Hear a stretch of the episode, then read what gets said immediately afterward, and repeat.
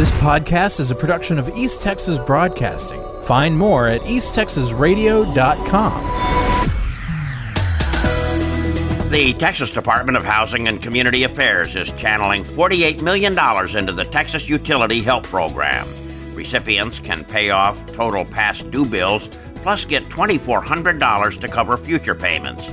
To qualify, a household must have at least one U.S. citizen or qualified alien and be at or below 150% of federal poverty income guidelines. Applications can be found on the Texas Utility Help website.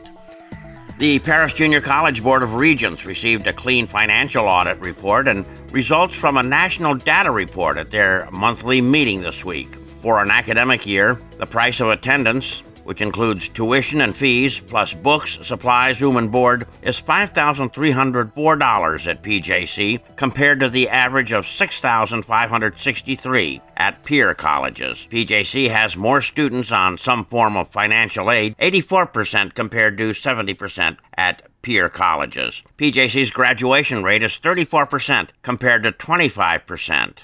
The president of the Prosper ISD School Board has been arrested for inappropriately touching a 16 year old girl. The school district issued a statement saying it did not involve a student in the district. The arrest affidavit says that the incident involving 43 year old suspect Drew Wilburn happened at Antioch Fellowship Missionary Baptist Church. He was subsequently fired from the church. The Choctaw Nation of Oklahoma has received approval from the Federal Aviation Administration to test drones with beyond visual line of sight technology. Currently, drones are only allowed to be flown as far as the pilot or operator can see it. The program hopes to supplement and even replace trucks with delivery drones in rural areas. It could also make search and rescue operations easier and safer and assist farmers when locating missing cattle or patrolling fences.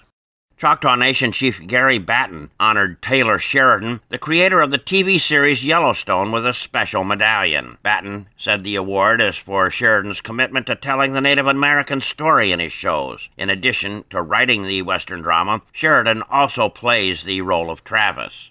Two more North Texas school districts are going to a four day week next school year. Beginning in August, Terrell and Anna ISDs will slightly extend the school day and do away with Friday classes. Terrell Superintendent Georgianne Warnock said for the Kaufman District, the strategy is meant to help recruit teachers with four day school weeks.